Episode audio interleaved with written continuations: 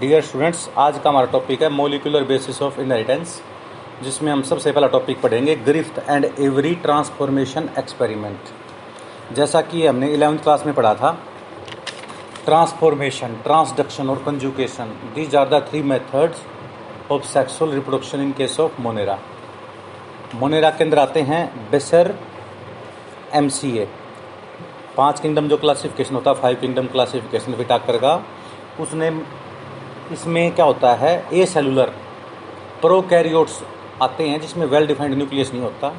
इसमें bacteria spirochete actinomycetes rickettsias mycoplasma cyanobacteria और archaebacteria ये सेवन वैरायटी होती हैं इसकी। इनके अंदर सबसे पहला होता है asexual reproduction binary fission एक से दो में डिवाइड कर जाता है। बैक्टीरिया की जो प्लाज्मा मेम्ब्रेन अंदर साइड में फोल्ड हो जाती है, इसका नाम होता है मिजोजोम और जो ये मिजोजोम होती है ये मेन न्यूक्लियोड जिनोफोर को जब टच करती है तो एक से दो में डीएनए डिवाइड कर जाता है और ऐसे डिवीज़न का नाम होता है बाइनरी फ्यूजन एक से दो में डिवाइड करना।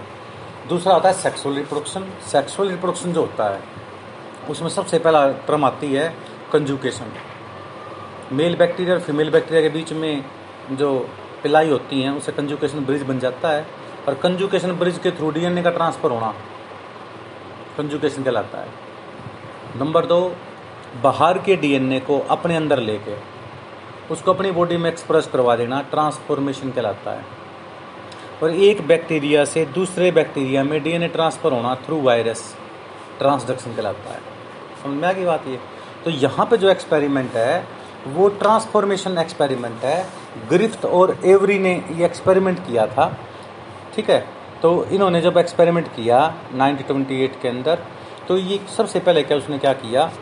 निमोनिया जो बीमारी होती है मेमल्स के अंदर, ठीक है? क्योंकि रेट भी मेमल्स है। तो हमने देखा जो निमोनिया होती ना, वो लंग्स की बीमारी है। ठीक है? इसके अंदर सबसे बड़ी बात क्या होती है कि जिसके अंदर वायरल वायरल डिज़ीज़ है, जो ये ये सॉरी ये बैक्टीरियल डिज़ीज़ है डिप्लोकोकस निमोनिया जो दो राउंडेड स्ट्रक्चर होते हैं।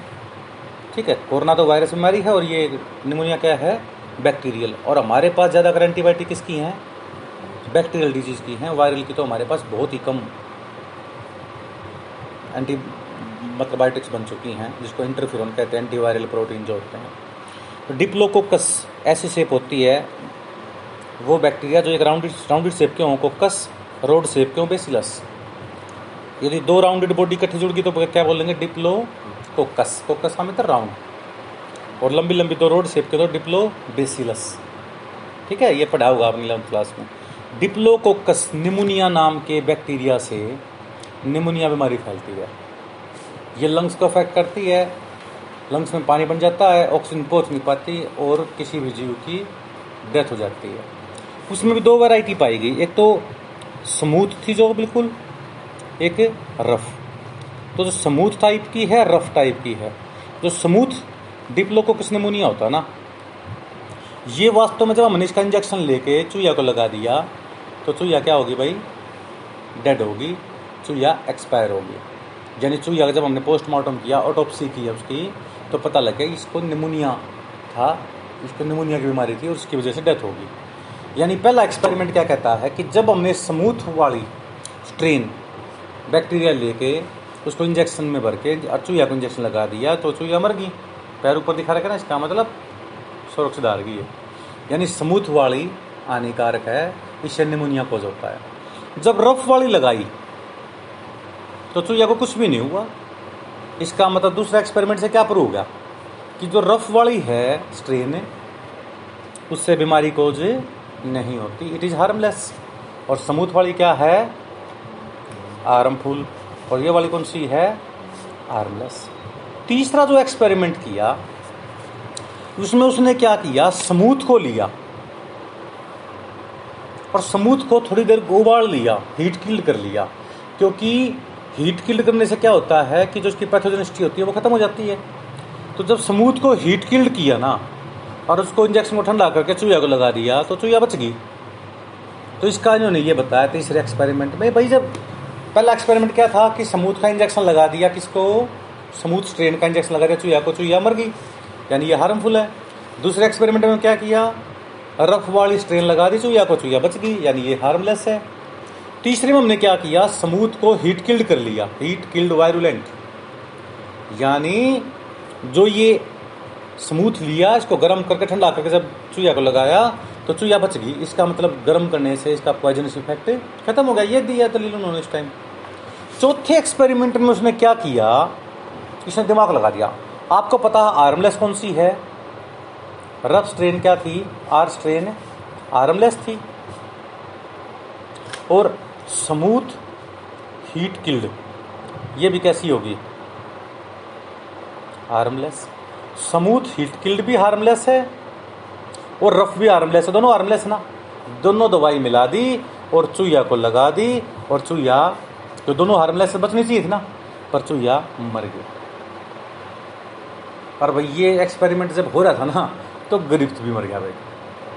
अब उसके स्टूडेंट ने सोचा, भाई गुरु जी तो गए एक्सपेरिमेंट तो अधूरा रह गया। दोबारा रिपीट कर रहा हूँ डिप्लोकोकस निमोनिया नाम के बैक्टीरिया से निमोनिया की बीमारी फैलती है। इसमें दो स्ट्रेन पाई गई, एक स्मूथ टाइप की, एक रफ टाइप की। जब समूथ वाला चूया को लगाया, चूया मर गई, यानी समूथ वाली हार्मफुल है। दूसरे एक्सपेरिमेंट में रफ वाला लगाया, चूया बच गई, इसका मतलब रफ वाला हार्मलेस है। तीसरे पे एक्सपेरिमेंट में समूथ वाला लिया, उसको हीट किल्ड किया, और चूया को लगा दिया चूया बच गई। यानी समूथ को यदि हम हीट किल्ड करते हैं तो वो हार्मलेस बन जाता है। अब समूथ वाला हीट किल्ड करने के बाद हार्मलेस और रफ वाला हार्मलेस था ही दोनों मिला दिए, दोनों हार्मलेस हैं। तो चूया बचनी चाहिए थी, पर चूया को लगाया तो चूया मर गई इसका मीन टाइम गरीब अंकल भी मर गए हमारे। बच गए क्या उसके स्टूडेंट्स प्यूपिल अब उन प्यूपिल ने जब रिसर्च करी भाई ये क्या हो गया? ये तो एक्सपेरिमेंट गलत हो गया हमारा। क्या तो हम कहीं गलत कर रहे हैं? तो जब एक्सपेरिमेंट किया गया तो ये फाइंड आउट किया गया कि जब समूथ वाली जो ना ये स्मूथ वाला डीएनए रेव रफ वाले डीएनए जब समूथ को हमने हीट किल्ड किया तो इसकी सेलवाल जो थी वो टूट गई और केवल के, जब हीट किल्ड किया तो सेल वाल ब्रेक डाउन होगी। और सेल वाल ब्रेक डाउन होगी तो क्या बच गया सिर्फ़? डीएनए बच गया। अब इसी मीडियम में हमने क्या डाल दिया? रफ वाला डाल दिया, ये भी हार्मलेस था। तो बैक्टीरिया के अंदर ये एबिलिटी होती है कि बाहर के डीएनए को अपने अंदर लेके और उसको अपनी बॉडी में एक्सप्रेस करवा देते हैं। यानी जो रफ वाले डीएनए ने, इसने क्या किया? बाहर से स्मूथ वाले डीएनए अपने अंदर लिए और अपने डीएनए को डिस्ट्रॉय करवा दिया। अब बॉडी तो किसकी होगी? स्मूथ कौन से वाली होगी रफ वाली और डीएनए कौन से बन गए समूथ वाले this is called transformation ability of bacteria to absorb the DNA from external medium and express inside on body is called transformation इसलिए इस एक्सपेरिमेंट का नाम क्या होता है Griffith and Avery transformation experiment this experiment shows that DNA acts as genetic material भाई क्योंकि अब ये डीएन, ये जो डीएनए है स्मूथ वाले, किसमें पहुँच गए? रफ वाले बैक्टीरिया में पहुँच गए। जब रफ वाले बैक्टीरिया का इंजेक्शन चूया को लगाया तो इन्होंने डिज़ीज़ कोज कर दी, क्योंकि डीएनए तो कौन से हैं इसमें? स्मूथ वाले हैं, और डिज़ीज़ कोज कर दी तो चूया मर गई। यानी क्या चीज़ ट्रांसफ़र हुई है? डीएनए ट्रांसफ़र हुआ है। So DNA acts as genetic material समझ में आ गई बात ये? स्मूथ हीट किल्ड भी हार्मलेस है। रफ भी हार्मलेस है। जब दोनों मिलाई तो चुया बचनी चाहिए थी चुया क्यों मरी? क्योंकि जिस मीडियम में दोनों मिक्स किए गए थे, उसमें सेलवाल तो मर गई। डीएनए बचे हुए थे। और बैक्टीरिया के अंदर ये एबिलिटी होती है कि बाहर के डीएनए को अपने अंदर लेके और उसको एक्सप्रेस करवा देते हैं। This is called transformation and this experiment shows that DNA acts as genetic material clear समझ में आ गया? नेक्स्ट दूसरी हम बात करते हैं, ठीक है, इसके अंदर बैक्टीरियोफेज एक्सपेरिमेंट ट्रांसडक्शन एक्सपेरिमेंट है ये। देखिए, दूसरा मोड ट्रांसडक्शन क्या था? Transfer of DNA from one bacteria to another bacteria through virus is called transduction E coli bacteria हमारे पेट में रहता है। ई कोलाई बैक्टीरिया कहाँ पे रहता है? हमारी स्मॉल इंटेस्टाइन में जाके अब तो लार्ज इंटेस्टाइन में रहने लग गया ये। शुरू में ये स्मॉल इंटेस्टाइन जहाँ पे ख़त्म होती है ना, अपेंडिक्स होती है, जहाँ पे लार्ज इंटेस्टाइन शुरू होती है, वहाँ पे प्रेजेंट हुआ करता जब हम कच्चा खाना खाया करते, आग की खोज नहीं हुई थी उस टाइम तक। फिर आग की खोज होने के बाद हमने खाना बॉइल्ड करके, खाना पका के खाने लग गए हम। इसलिए खाना पका के खाने लग गए तो सेलुलेज नाम के जो इंजाइम उनके ऊपर हमारा डिपेंडेंसी कम होगी। तो ई कोलाई बैक्टीरिया अपेंडिक्स से शिफ्ट होकर लार्ज इंटेस्टाइन में चला गया। अपेंडिक्स से बाहर निकल के, बाहर रहने लग। गया अब ये कहते हैं वो वहाँ पर पे विटामिन बी ट्वेल्व को एब्जॉर्व करने में हेल्प करता है ये। और विटामिन बी ट्वेल्व बनाता भी है। ठीक है ना? अब जो विटामिन बी ट्वेल्व का क्रिएट करता है, वहाँ से बहुत ही कम एब्जॉर्बेशन हो पाता है। पर ई कोलाई बैक्टीरिया का ओरिजिन आपको पता है फेसिस मैटर से है। Presence of E coli bacteria Escherichia coli bacteria in water shows water pollution क्योंकि पानी में नहीं होता ये बैक्टीरिया, ये ह्यूमन के फेसिस मैटर में होता है। तो यदि पानी में प्रेजेंट है, गंगा नदी में ई कोलाई बैक्टीरिया मिलेगा तो पानी अशुद्ध है उसका। क्योंकि ई कोलाई बैक्टीरिया वैसे कहीं चोट लग जाए, हाथ पैर पर चोट लग जाए तो वहाँ गाँव नहीं भर रहा हो पस बन जाती है। तो डॉक्टर क्या करते हैं, थोड़ा सीरम स्क्रैप करके और कल्चर करवा के देखते हैं उसको। यदि उसमें ई कोलाई बैक्टीरिया मिल गया ना, समझ लो, ये जहाँ पे गंदी चीज़ होती है ना, वहाँ पे ई कोलाई बैक्टीरिया बहुत मिलता है। इसलिए इन्फेक्शन हो जाता है। और उसके लिए फिर वो ई कोलाई को कल्चर करके देखते हैं, कौन सी एंटीबायोटिक से मरेगा ये। पचास एंटीबायोटिक डाल के देख लेते हैं अलग अलग जिस एंटीबायोटिक से मरता है, उसको सेंसिटिव लिख देते हैं, जिससे नहीं मरता, उसको रेजिस्टेंट लिख देते हैं। क्योंकि बैक्टीरिया के अंदर ये एबिलिटी होती है कि मेरे अंदर मान लीजिए टीबी का बैक्टीरिया है। यदि मैं दस बीस दिन दवाई खाऊँगा ना टीबी के बैक्टीरिया मर जाएँगे। पर यदि मैंने दवाई छोड़ दी छः सात महीने से पहले तो वो बैक्टीरिया उस बीमा, उस एंटीबायोटिक से क्या बन जाएँगे? रेजिस्टेंट बन जाएँगे। फिर वो एंटीबायोटिक उनके ऊपर काम में नहीं करेगी। अब किसी आदमी को इन्फेक्शन हो रहा है हमें मोक्सिलिन देते जाते जा रहे हैं, ठीक नहीं हो रहा वो। उसको बढ़िया हम उसका कल्चर करवा कर देख लें ब्लड को, कि इसके ऊपर कौन सी एंटीबायोटिक काम करेगी, क्योंकि हो सकता है उसकी बॉडी उस पार्टिकुलर एंटीबायोटिक के प्रति क्या होगी हो रेजिस्टेंट बन गई हो। जैसे आपकी मम्मी आपको कहती है, बेटा, पढ़ ले पढ़ ले। तो मम्मी की बात सुनते ही नहीं, क्योंकि यू हैव बिकम रेजिस्टेंट पापा कहेंगे, तभी पढ़ोगे ना? तो वो वो सेंसिटिव हैं। सेंसिटिव का मतलब जिससे काम करे रेजिस्टेंट का मतलब तो इससे ढीट हो चुके हो आप लोग। समझ में की बात ये? नेक्स्ट तो ये जो बैक्टीरियोफेज एक्सपेरिमेंट है ट्रांसडक्शन एक्सपेरिमेंट है, ये हर्से एंड चेज ने दिया था उन्नीस सौ बावन के अंदर बैक्टीरिया लिया था ई कोलाई आपको पता है वायरस क्या होते हैं? वायरस क्या होते हैं? लिविंग और नॉन लिविंग के बीच के होते हैं। जब हम वायरस की बात करते हैं तो इसके ऊपर एक तो होता है कैप्सिड का प्रोटीन कोट और छः टेल फाइबर और इसमें क्या होता है? डबल स्ट्रैंडेड डीएनए मॉलिक्यूल होते हैं। या आरएनए होगा। ठीक है ना? आर आरएनए जेनेटिक मैटर होता है डीएनए भी हो सकता है सिंगल स्टैंडर्ड भी हो सकता है और डबल स्टैंडर्ड भी हो सकता है। अब जो ये बैक्टीरिया फ़ेज़ है, ये कैप्सिड प्रोटीन किसके बनते हैं? कैप्सोमर के बनते हैं। यहाँ पे नेक रीजन होती है, ये टेल फाइबर होते हैं। तो सबसे पहले हम देखते हैं कि कोई भी बैक्टीरिया वायरस कैसे काम करेगा। सबसे पहले वायरस बैक्टीरिया के ऊपर जाएगा, उसके ऊपर एडजस्ट हो जाएगा, फिर अपना उसमें छेद करके अपना डीएनए उसमें डालेगा, और बैक्टीरिया के डीएनए को इनएक्टिव करके बैक्टीरिया के राइबोसोम को खुद यूज़ करेगा, अपना प्रोटीन और अपने डीएनए बना के, और आधे घंटे के अंदर बैक्टीरिया सेल को तोड़कर 200-400 वायरस बाहर निकल जाएँगे। इस साइकिल का नाम होता है लाइटिक साइकिल क्या नाम होता है इसका? और कुछ समय बाद तो लाइटिक साइकिल हुआ ना, फिर क्या हो जाता है? कुछ समय के लिए दोनों डीएनए आपस में जुड़ जाते हैं कई बार। और सेल्फ रेप्लीकेट करते हैं, इसको लाइसोजेनिक साइकिल कहते हैं। तो मैंने आपको बताता प्लस वन में बैक्टीरिया के थ्री मोड ऑफ़ रिप्रोडक्शन होते हैं sexual conjugation transformation transduction virus के दो होते हैं। लाइटिक साइकिल लाइसोजेनिक साइकिल अब हमने क्या किया? जब ये एक्सपेरिमेंट किया ना हेरसे एंड चेज ने, ठीक है ना तो ये देखिए क्या क्या किया? सबसे पहले ये वायरस दिखा दिया, वो वायरस जो बैक्टीरिया को मारते हैं अपनी पॉपुलेशन बढ़ाते हैं, उसको बोल नाम होता है बैक्टीरियोफेज जो साइनो बैक्टीरिया को मारें ब्लू ग्रीन लगी को साइनोफेज एनिमल को मारें, अपनी पॉपुलेशन बढ़ाएँ जूओफेज प्लांट को मारें अफेक्ट करें फाइटोफेज ठीक है ना? और ई कोलाई को मारें तो पोलीफेज तो इसको बैक्टीरियोफेज की जगह हम पोलीफेज भी कह सकते हैं। तो हमने क्या किया? दो मीडियम पे। एक मीडियम में तो हमने क्या कर लिया? सल्फ़र पैंतीस ले लिया। दूसरे मीडियम में फोस्फोरस बत्तीस ले लिया। एक मीडियम में क्या करा हमने? सल्फ़र पैंतीस ले लिया, क्योंकि वायरस एक ऐसे जीव होते हैं जो कल्चर मीडिया में ग्रो नहीं कर सकते। क्यों नहीं कर सकते? क्योंकि सेल्फ रेप्लीकेटिंग प्रॉपर्टी है ही नहीं इनके अंदर। इनके अंदर राइबोसोम नहीं है अपना प्रोटीन कैसे बनाएँगे? इसलिए इसको कोई ना कोई होस्ट चाहिए। एक कल्चर मीडिया में तो हमने ईकोलाई बैक्टीरिया ले लिया दूसरे में भी इकोलाई बैक्टीरिया ले लिए। एक कल्चर मीडिया में हमने सल्फ़र पैंतीस रख दिया, दूसरे में फोस्फोरस बत्तीस रख दिया। क्यों? क्योंकि डीएनए के मॉडल में आपने पढ़ा होगा, डीएनए में क्या होता है? Sugar phosphate sugar phosphate sugar phosphate sugar phosphate ऐसे होता ना?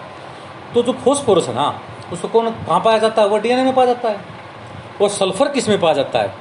प्रोटीन कोट में एमिनो एसिड में। एमिनो एसिड किसमें होता है? प्रोटीन में होता है। तो सल्फ़र तो पाया जाता है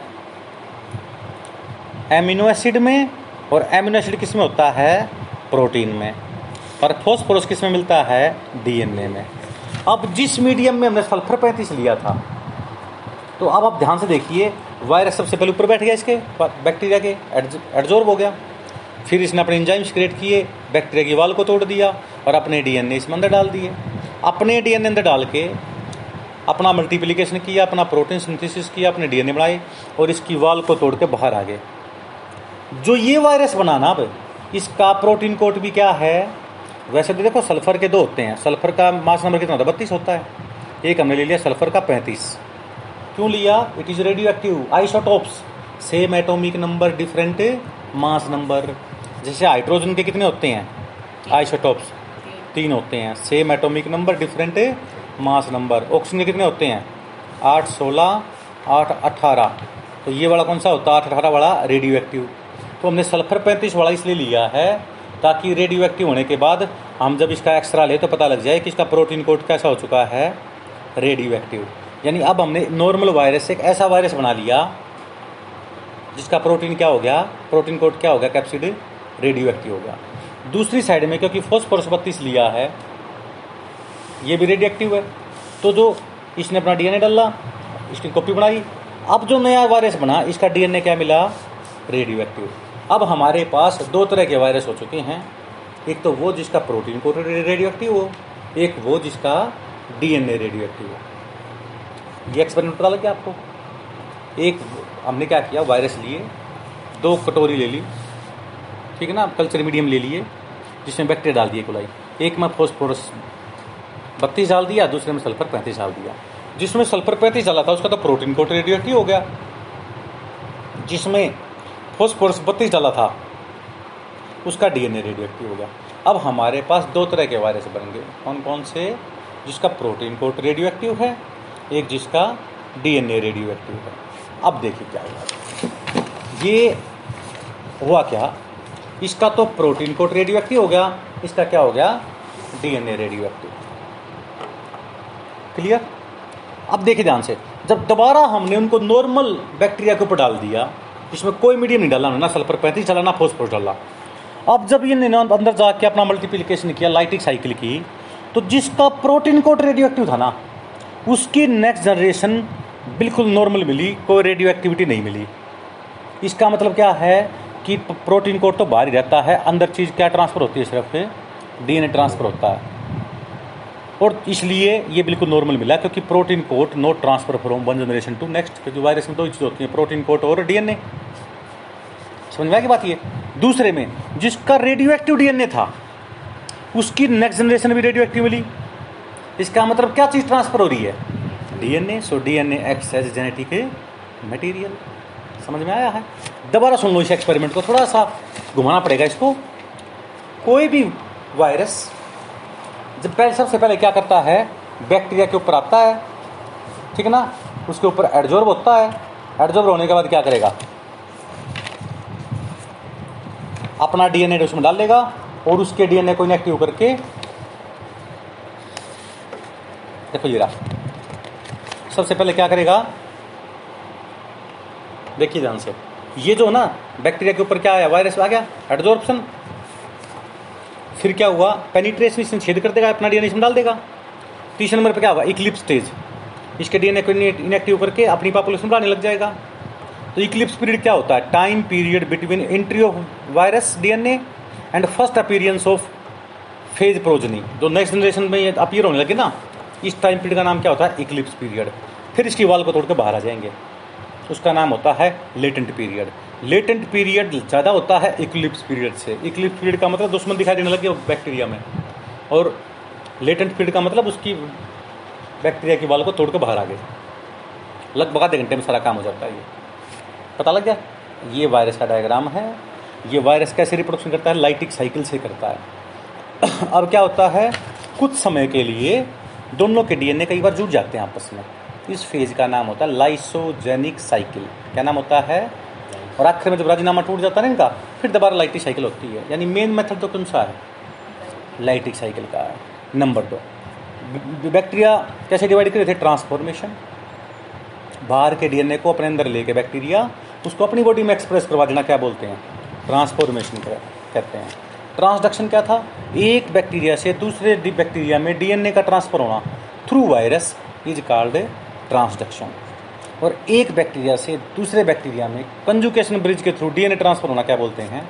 कंजुगेशन प्लस का टॉपिक था ना ये? अब ये दूसरा एक्सपेरिमेंट हो गया हमारा। Hershey and Chase experiment bacteriophage experiment वो वायरस जो बैक्टीरिया को मारे, अपनी पॉपुलेशन बढ़ाए, उसके अंदर उसका नाम होता है बैक्टीरियोफेज सबसे पहले हमने दो बर्तन लिए, दोनों में बैक्टीरिया डाल दिए कल्चर मीडिया डाल दिया।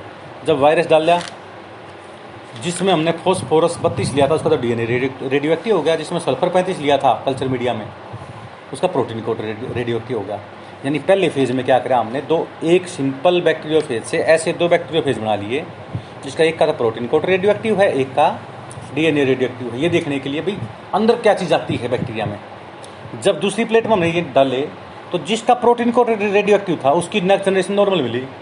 और जिसका डीएनए रेडियो एक्टिव था, उसकी नेक्स्ट जनरेशन रेडियो एक्टिव मिली। उसका नेक्स्ट डीएनए भी क्या मिला? रेडियो एक्टिव यानी क्या चीज़ ट्रांसफ़र हो रही है एक जनरेशन दूसरी जनरेशन में जाने के लिए? केवल डीएनए ट्रांसफ़र हो रहा है। So DNA acts as genetic material अब देखो नेक्स्ट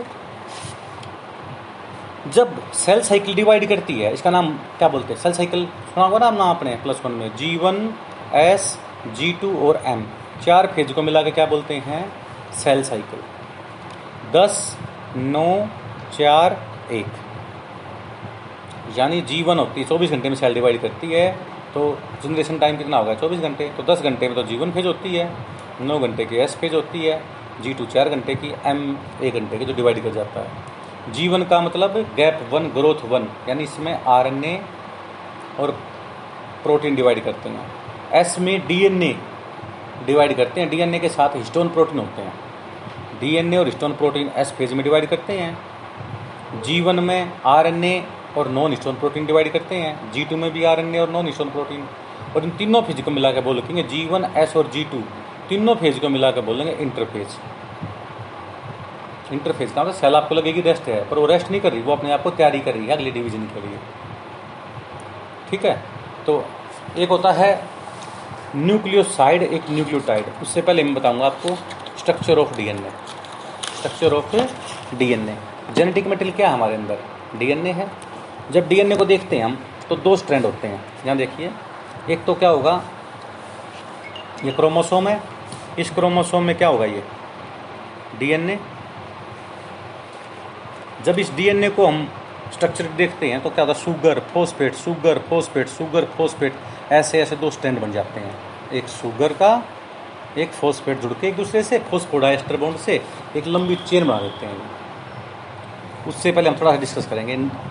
मेन कंपोनेंट होते क्या हैं डीएनए में? डीएनए का मतलब होता है D oxy ribo nucleic acid इसमें सबसे पहली चीज़ होती है नाइट्रोजीनियस बेस क्या होगा?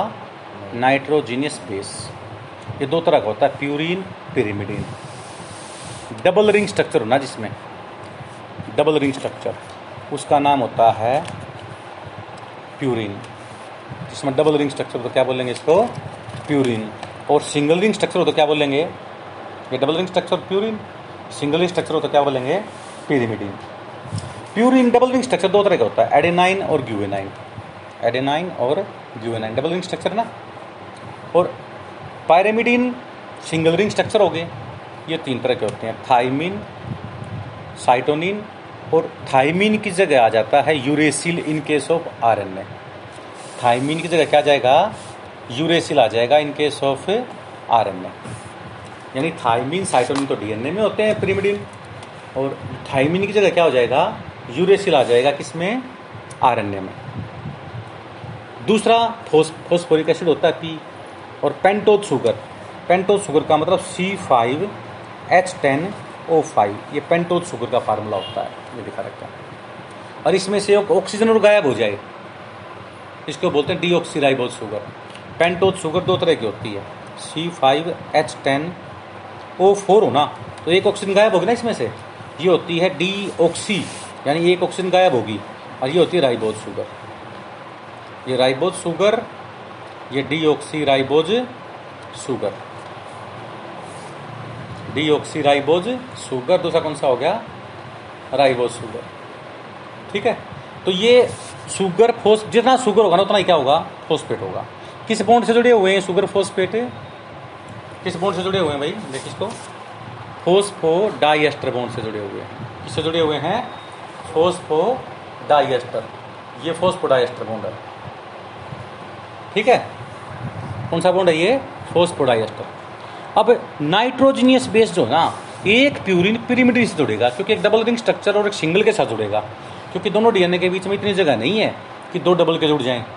इतनी कम भी नहीं है कि दो सिंगल सिंगल जुड़े। इसलिए एक डबल का होगा एक सिंगल का। तो ए तो डबल बॉन्ड होता है हमेशा टी के साथ जी ट्रिपल बॉन्ड होता है हमेशा सी के साथ। जी और सी के बीच में तीन बॉन्ड होते हैं, तीनों बॉन्ड का नाम होता है हाइड्रोजन बॉन्ड ए और टी के बीच में भी हाइड्रोजन बॉन्ड होते हैं, कितने होते हैं? दो होते हैं। ज़्यादा स्ट्रॉन्ग बॉन्ड कौन सा है? जी और सी वाला। अब शुगर में और नाइट्रोजनस बेस के बीच में जो बॉन्ड होता है, इस बॉन्ड का नाम होता है ग्लाइकोसिडिक बॉन्ड क्या नाम होता है इसका? क्योंकि शुगर का मतलब कार्बोहाइड्रेट और सिडिक को जहाँ पे ग्लाइकोसिडिक जहाँ पे कहते हैं इसका मतलब कार्बोहाइड्रेट वाला बॉन्ड है ये। क्योंकि एस्टर बॉन्ड मिलता है फैट में पेप्टाइड बॉन्ड बनता है प्रोटीन में, और ग्लाइकोसिडिक बॉन्ड बनता है कार्बोहाइड्रेट में। ध्यान रखना इसका। एस्टर बॉन्ड किसमें मिलेगा? थ्री फैटी एसिड एक क्या किससे मिलेंगे? अल्कोहल से मिले तो क्या बन जाएगा? फैट बन जाता है। तो फिर यानी फैट का जहाँ ज़िक्र करें तो कौन सा बॉन्ड बनता है? एस्टर बॉन्ड प्रोटीन का जहाँ पे भी आएँगे तो अमीनो एसिड किस बॉन्ड से जुड़ेंगे पेप्टाइड बॉन्ड से। और ये क्योंकि शुगर है कार्बोहाइड्रेट है तो इसका बॉन्ड कौन सा होगा? ग्लाइकोसिड अब पेपर में आता है फोस्फोरस और शुगर के बीच में कौन सा बॉन्ड होता है? फोस्फो डाइएस्टर बॉन्ड शुगर और नाइट्रोजनियस बेस के बीच में कौन सा बॉन्ड होता है? ग्लाइकोसिडिक बॉन्ड प्यूरिन और पिरीमिडिन नाइट्रोजनियस बेस के बीच में कौन सा बॉन्ड होता है? हाइड्रोजन बॉन्ड कौन सा बॉन्ड होता है? हाइड्रोजन अब ये ध्यान से देखिए, एक नाइट्रोजनियस बेस और एक शुगर, दोनों को मिला कर बोलते हैं न्यूक्लियोसाइड। क्या बोलेंगे? न्यूक्लियोसाइड में दो चीज़ होती हैं, क्या क्या? नाइट्रोजनियस बेस और पेंटोज शुगर। और यदि इसमें फोस्फोरस भी जुड़ जाए, यदि इसमें क्या जुड़ जाए? फोस्फोरस भी जुड़ जाए तो इसका नाम क्या होता है? न्यूक्लियोटाइड। क्या बोलेंगे इसको हमें? न्यूक्लियोटाइड, यानी टाइड टी टी का मतलब three T H R W होता थ्री तीन चीज़ जुड़ी है। क्या क्या? Phosphorus pentose sugar nitrogenous base तीनों जुड़ जाएँ तो टाइड, और यदि फोस्फोरस साइड में लग जाए तो क्या बोलेंगे? साइड समझ में आ गई बात ये? कई बुकों में शुगर की जगह डी लिख देते हैं। D oxy ribose sugar S का मतलब यहाँ पे क्या है?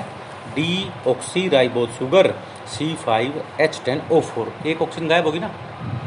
ये होती है डीएनए में। ठीक है? और C five H ten O five ये किसमें होती है? आरएनए में।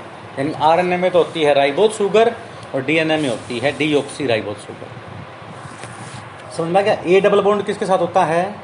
टी के साथ। जी ट्रिपल बॉन्ड सी के साथ। एक क्वेश्चन आया था, पीछे कुछ। ए की कंसंट्रेशन मान लीजिए टेन परसेंट है तो टी जी सी की बताइए।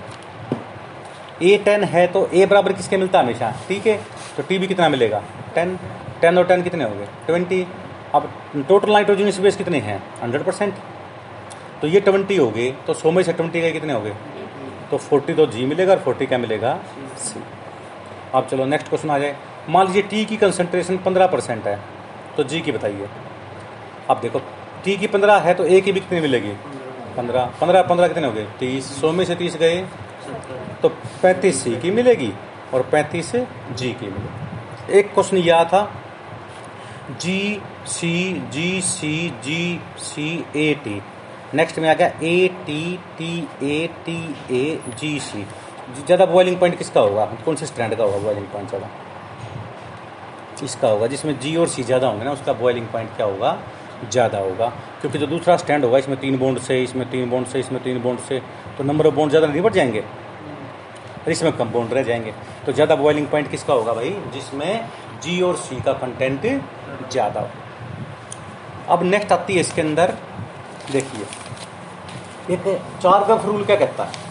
चार गफ रूल ये कहता है 1950 में चार गफ ने एक रूल दिया था, कि फोस्फोरस हमेशा किसके बराबर मिलेगा? शुगर के। ए बराबर किसके मिलेगा? टी के। जी बराबर किसके मिलेगा?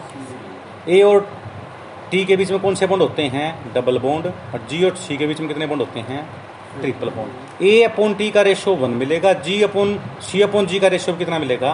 One A plus G must be equal to T plus C यानी purine must be equal to pyrimidine अब ए प्लस सी बराबर मिलेगा जी प्लस टी के। पेपर में सबसे इंपॉर्टेंट बात ये पाई थी A plus T upon C plus G का रेशियो अलग अलग होता है। जैसे 1.79 ईस्ट के अंदर होता है। सैक्रोमाइसिस नाम की फंजाई नहीं होती जो? Unicellular fungi. 1.86 मिलेगा बैक्टीरियो फ़ेज़ में 0.40 मिलेगा माइकोबैक्टीरियम में। तो इसकी वैल्यू अलग अलग होती है। मैन के अंदर मिलेगी इसकी 1.55 मैन के अंदर कितनी मिली है? 1.55 बछड़े के अंदर काफ के अंदर मिलेगी 1.35 यदि हमारे पास डीएनए मिल जाए कहीं सैंपल मिल जाए तो डीएनए का हम ए टी जी सी के कंपोनेंट निकाल लें। तो ये बता सकते हैं कि वो डीएनए किसका है। इस A plus T upon C plus G के रेशियो निकाल के। कंप्यूटर एक मिनट में कैलकुलेट कर देगा ए कितने हैं टी कितने हैं जी कितने हैं सी कितने हैं। उसके हिसाब से ये वैल्यू निकाल लेंगे। ये वैल्यू निकालते ही कंप्यूटर एक मिनट में कैलकुलेट करके बता देगा कि ये जो खून था, या जो स्किन थी, ये जो हड्डी थी, ये किस जीव की थी। मिल सकता ना? और आपको थोड़ा सा कोई खून का कला के दे दे। बताओ भाई किस किसका खून है ये? कुछ मत करो, उसका डीएनए निकालिए कंप्यूटर में डाल दो कंप्यूटर उसको बता देगा, स्कैन करके कि भाई, इसमें जो है, ए कितने हैं, टी कितने हैं, जी कितने, सी कितने हैं। तो उसके बाद ये फार्मूला पुट करके देख लो, A plus T upon C plus G total निकाल दो। जो वैल्यू आएगी, ये कंप्यूटर में फिट होती है, सारी तब छः की दे रखे हैं, ऐसे ऐसे लाखों की हैं। तो उसे एक मिनट पता लग जाएगा, ये खून किसका है? पता लग गया आपको? अब क्या होता है मान लीजिए डी एन ऐसा ये कोल्ड है इसको हीट कर दो। हीट करते ही डीएनए खुल जाएगा ना। This is called denaturation heat करने से डीएनए की कोलिंग खत्म हो जाती है। इसको डीनेचुरेशन कहते हैं। फिर क्या करेंगे? वापस कोल्ड कर दो, वापस कोलिंग हो जाएगी। दिस इज़ कॉल्ड रीनेचुरेशन क्या बोलेंगे? डीनेचुरेशन दूसरा कौन सा हो गया? रीनेचुरेशन नेक्स्ट है डीएनए लार्जेस्ट बायो मोलिक्यूल है सेल के अंदर। और डीएनए के ऊपर ये निट में आता हमेशा।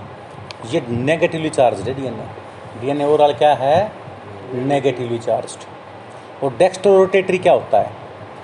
एक ऑप्टिकल एक्टिव केमिकल होता है, एक ऑप्टिकल इनएक्टिव होता है। मान लीजिए, एक आपने गिलास ले लिया शीशे का, उसमें पानी भर दिया, उसमें बैटरी मार दो। आर पार यदि लाइट निकल जाए तो ऑप्टिकल एक्टिव है, आर पार ना निकले तो क्या बोलेंगे? ऑप्टिकल इनएक्टिव मान लीजिए मिट्टी भर दिया आपने, और बैटरी मारोगे, आर पार निकल जाएगी? नहीं निकलेगी। ऑप्टिकल इनएक्टिव हो गया। इंक डाल दी, तब भी निकलेगी। पानी डाल दोगे तो आर पार लो लाइट आ जाएगी। जैसे कल ऑप्टिकल एक्टिव और जब आर पार निकल रही है तो हो सकता है लाइट लेफ़्ट साइड में मुड़ जाए तो लिवो रोटेटरी और राइट साइड में मुड़ जाए तो क्या बोलेंगे डेक्स्ट्रो रोटेटरी तो ये डेक्स्ट्रो रोटेटरी होता है भाई। थ्री डी स्ट्रक्चर होता है इसका। डीएनए के दो पोलीन्यूक्लियोटाइड चेन होती हैं। ठीक है? और इनकी डायरेक्शन कैसे मानते हैं? ये फाइव डायरेक्शन होगी, ये थ्री फाइव के थ्री के सामने वाला फाइव और फाइव के सामने वाला थ्री डायरेक्शन होती हैं ये five direction three direction five direction और थ्री डायरेक्शन क्योंकि जो ऐसे ऐसे बार बार ये स्ट्रक्चर तो बनाएँगे नहीं हम। इसकी पाँचवीं पोजीशन खाली होती है, इसकी तीसरी होती है। इसलिए इसको एंटी पैरल मानते हैं। ये थ्री है तो सामने वाला कौन सा मिलेगा? फाइव फाइव के एंड वाला थ्री थ्री के सामने वाला five they are called anti parallel और सबसे इम्पोर्टेंट लास्ट जो बात ये बताई वाटसन क्रिक ने उन्नीस सौ तिरपन में एक मॉडल दिया। उसने कहा, भाई, ये जो दो डी है ना, इनके बीच में क्या है? बेस पेयर है। जब इसको कोलिंग करेंगे तो ऐसा नहीं हो जाएगा ये। तो उसने बताया, एक कंप्लीट रन के अंदर दस बेस पेयर होते हैं। तीन, चार, पाँच छः सात, आठ, नौ, दस। कितने बेस पेयर होते हैं? एक टर्न के अंदर दस पेयर होते हैं। यहाँ से लेकर यहाँ तक डायमीटर होती है कितनी? थर्टी फोर एंगस्ट्रॉम कितनी सॉरी ट्वेंटी कितनी मिलेगी? ट्वेंटी दो बेस पेयर के बीच में distance three point four angstrom होती है। दो बेस पेयर के बीच की डिस्टेंस कितनी होती है? 3.4 तो 10 बेस पेयर में कितनी होगी? चौंतीस एंगस्ट्रोम और डायमीटर कितनी होगी इसकी? बीस एंगस्ट्रोम तो ये जेड डीएनए था। कौन सा डीएनए था ये? जेड उस टाइम तो यही मॉडल दिया गया था डीएनए का। और इस जो डीएनए का जो मॉडल दिया गया था ठीक है? इसके अंदर क्या बताया इसने? कि जो डीएनए होते हैं, एक कंप्लीट रन में कितने बेस पेयर होते हैं भाई?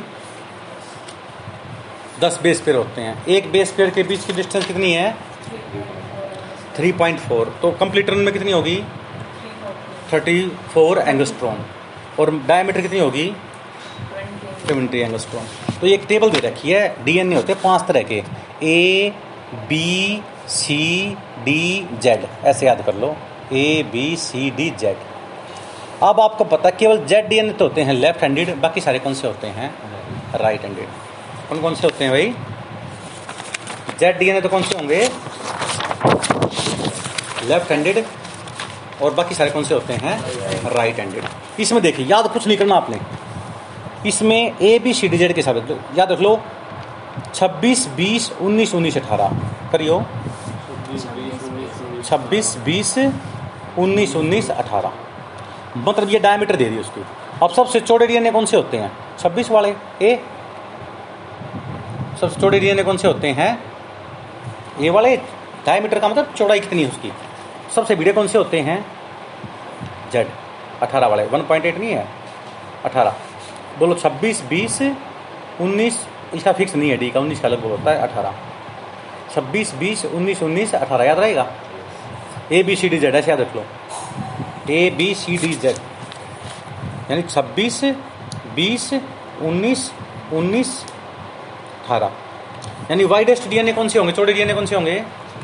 ए सेकंड वाइडेस्ट कौन से होंगे? बी वाटसन क्रिक ने कौन सा दिया था? बी क्योंकि मैंने क्या बताया था? डायमीटर किसकी होती है? बी से? अभी तो बोला जेड दिया था। नहीं नहीं नहीं नहीं। बीटा मॉडल कौन सा दिया था? मैं जेड बता दिया कि जेड जेड तो होता है लेफ़्ट हैंडेड बाकी सारे कौन से होते हैं? राइट हैंडेड चलो और, और देखते हैं हम कोई बात नहीं। नंबर ऑफ़ बेस पेयर चलो उल्टा बोल गया मैं जेड तो ना लेफ़्ट हैंडेड होता है ध्यान रखिए। और जेड डीएनए सबसे क्या होता है? थीनेस्ट होता है। ए डीएनए सबसे वाइडेस्ट होता है। अब दो चीज़ मिलानी है हमारे को। नंबर ऑफ़ बेस पेयर एक कंप्लीट रन में कितने बेस पेयर हैं? दस है ना? पर टर्न और डायमीटर कितनी है? बीस। अब सब में करेक्टर कौन सा मिलता है देखो ध्यान से। बेस पेयर पर टर्न कितने हैं बीटा में? इसलिए वाटसन क्रिक ने कौन सा मॉडल दिया था भाई? बीटा मॉडल दिया था। जब पाँच छह क्वेश्चन आते हैं इसमें। डीएनए कितने तरह के होते हैं? पाँच। A B C D Z left handed कौन सा होता है? जेड बाकी सारे कौन से होते हैं? अब बाकी का नहीं पता लगेगा हमारे को। अब इसमें याद रख लो। देखो ग्यारह में से एक गया। दस में से गया, नौ में से गया। अब सीक्वेंस तो बनाना है, इसे छोटा है नहीं। तो ग्यारह के बाद वाली संख्या क्या है? बारह। मतलब बारह, ग्यारह, दस, नौ, आठ। याद रहेगा? सिक्वेंस तो बन गया ना तो आपने A B C D Z लिख। के ए का कर लो ग्यारह। यानी ग्यारह क्या है यहाँ पे? बेस पेयर पर टर्न हमने वाटसन क्रिक में कितने पढ़ाए थे? कितने बेस पेयर होते हैं एक टर्न में? तो कौन सा मॉडल दिया था वाटसन क्रिक ने? बीटा मॉडल दस में से एक गया। अब ये नौ पॉइंट तीन तीन पता क्यों लिख रखे हैं? तीन टर्न में मिला के अट्ठाईस होते हैं। तो एक टर्न में कितने आ गए? नौ पॉइंट तीन तीन आ गए ना। तीन टर्न में मिला के अट्ठाईस हैं। तो एक टर्न में नौ से ज़्यादा है। तो हमने तीन भागों में डिवाइड किया नाइन पॉइंट थ्री थ्री। अरे मैं सौ रुपये दे दूँगा तो तीनों बांट लेना। तो तैतीस तैतीस रुपये सबके आ गए। आखिरी एक रुपया बच गया, या तो उसको फेंक दो। है ना? या फिर तैतीस तैतीस तो बड़ी पैसा लग जाएगा किसी का। एग्जैक्ट नहीं होगा इसमें। इसलिए हम क्या करते हैं नाइन पॉइंट थ्री थ्री बोल देते हैं। तो याद रख लो बेस पेयर याद करोगे तो A B C D Z ऐसे लिख के कितना आएगा? ग्यारह। ग्यारह में से गया, दस। दस में से गया, नौ पॉइंट तीन तीन, फिर आठ। फिर एक दूसरे बढ़ा दो, और पिछले बढ़ा। सिक्वेंस तो बनाना ना। क्या क्या जाएगा? बारह। यानी सबसे maximum base pair per turn किसमें होते हैं? जेड में होते हैं। बिट्टा में कितने होते हैं? दस। भाई बाकी राइट हैंडेड तीन तीन ही करेक्ट याद कर लो। Number of base pair per turn छब्बीस, बीस, उन्नीस उन्नीस, अठारह याद कर लिया। ग्यारह, दस, नौ पॉइंट तीन तीन आठ और बारह याद कर लिया। और Z D N A left handed बाकी सारे क्या हैं? राइट हैंडेड ये वाटसन क्रिक मॉडल था। नोबल पुरस्कार मिला था डीएनए का मॉडल देने के लिए उसको। ठीक है ना? और कौन सा चार्ज होता है? इसके ऊपर हमेशा नेगेटिवली चार्ज होता है। यानी किसकी तरफ़ अट्रैक्ट होगा ये? पॉजिटिव की तरफ़ अट्रैक्ट होगा हमेशा। समझ में आ गई बात ये? तो आज आपको डीएनए का ये कंप्लीट पढ़ना है। और ये क्वेश्चन बहुत आते हैं। डीएनए किसके द्वारा स्टेबल होता है? यूकैरियोटिक सेल में स्टोन प्रोटीन के द्वारा। किसके द्वारा? जितना डीएनए होता ना, उतना स्टोन प्रोटीन होता है। Stone protein packing of DNA में हेल्प करता है। नॉन स्टोन प्रोटीन आरएनए के साथ मिलेगा। स्टोन प्रोटीन बेसिक प्रोटीन होते हैं। Basic protein basic amino acid से बनते हैं। लाइजिन आर्जिनिन और दो एसिडिक एम्यूनो एसिड होते हैं। एस्पेरेटिक एसिड ग्लूटेमिक एसिड दो बेसिक होते हैं। लाइजिन आर्जिनिन बाकी सोलह के सोलह एमिनो एसिड न्यूट्रल होते हैं। टोटल कितने एमिनो एसिड हो गए? बीस। और बीस एमिनो एसिड से पूरी बॉडी बनती है, इसलिए उसको हम उसको बोलते हैं मैजिक ट्वेंटी क्या बोलते हैं? मैजिक ट्वेंटी सोलह न्यूट्रल दो एसिडिक और दो बेस जो स्टोन प्रोटीन होते हैं ना, वो बेसिक प्रोटीन से बेसिक एमिनो एसिड से बनते हैं लाइजिन आर्जिनिन एमिनो एसिड से। और वो डीएनए को स्टेबलाइज करते हैं डीएनए के स्ट्रक्चर को मतलब स्टेबलाइज करके उसका स्ट्रक्चर को क्रोमोसोम में मेंटेन करते हैं। वाटसन क्रिक ने कौन सा मॉडल दिया था? बीटा मॉडल बीटा मॉडल में कितने टर्न एक टर्न में कितने बेस पेयर थे? दस. डायमीटर कितनी थी? बीस. लेफ़्ट हैंडेड कौन से होते हैं? थिकेस्ट डीएनए कौन से हो गए? A thinnest Z very good thank you